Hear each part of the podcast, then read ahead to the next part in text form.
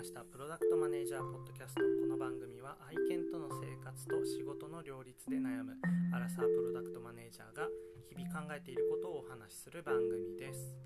今日のテーマはチャレンジャーセールスモデル。チャレンジャーセールスモデルって皆さんご存知ですか？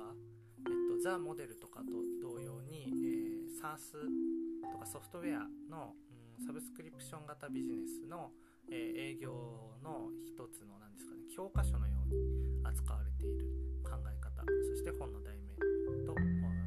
ですね。えっ、ー、とまあ要はあのちょっと私も読んだの昔なのであの気になる方は詳細はググっていただきたい本を買っていただきたいんですが、えっ、ー、と、ポイントとしては、えっ、ー、と、営業マンを、えっ、と、分析をしたらしいんですね。でいろんなタイプの営業マンを分析してどういう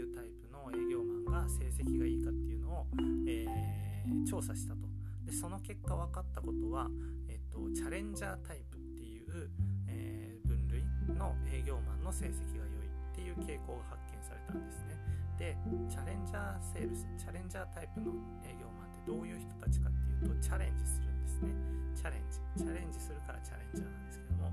どういうチャレンジかっていうとお客様にこう指導的な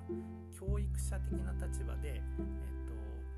指導をしていく。でその中で、えー、製品を売るっていうタイプの営業マンですね。なんか単純にこう商品を詳しく説明するで売れるとかではなくて、え相手の課題をしっかり把握してヒアリングして把握をしてその上で、えっと、ではあなたが次のステージへ進むために弊社のプロダクトはこういうポイントで活用できるので、えっと、こういう風にしましょう。で弊社のプロダクトも使ってみてっていうタイプの営業ですね。まあ、なんか言われてみると確かにそういう人売れてますよね。なんかなぜかお客様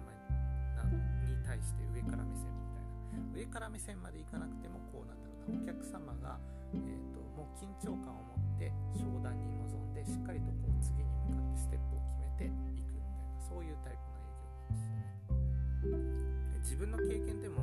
確かにそういう人って売れてる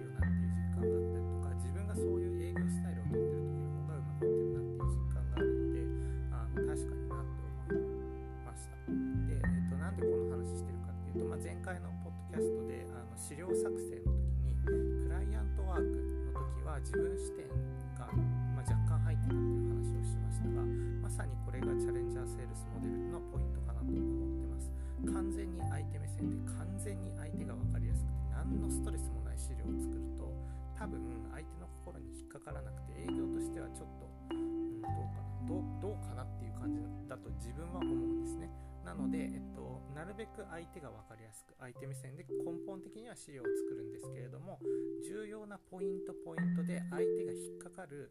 えー、自分視点の、えー、資料作りをするっていうそういうことで、えっとまあ、自分がなんだろうな営業マンやってた時はチャ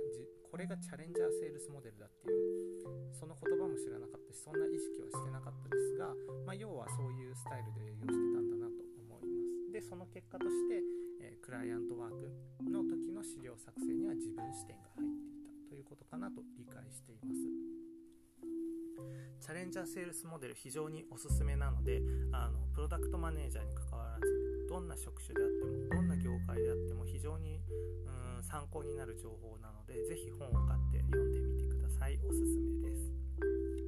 はいということで本日のテーマはチャレンジャーセールスモデルでした。視聴いただきありがとうございます。また次の番組でお会いしましょう。またね